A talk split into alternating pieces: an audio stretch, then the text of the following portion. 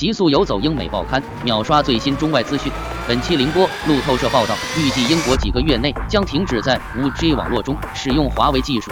英国情报机构最新出炉有关华为的风险评估报告称，由于美国针对华为的全方位制裁，将迫使华为使用不受信任的技术，可能使风险难以控制。这很可能会促使英国政府重新决断，改变对华为的态度。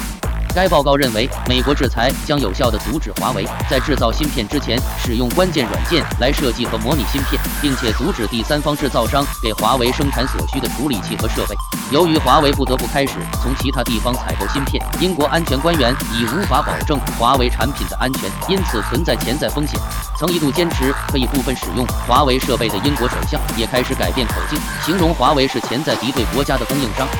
英国政府官员们正在制定计划，在六个月内停止在 5G 网络中安装新的华为设备，并加快移除已经就位的技术。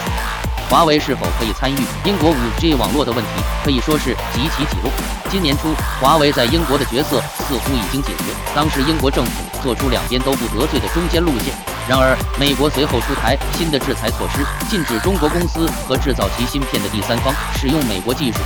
美国声称，华为幕后得到中国军方支持，并构成国家安全风险。华为方面则坚决否认美国的指责。以上就是本期凌波内容相关主题，我们会持续跟踪报道，更多内容请关注我们。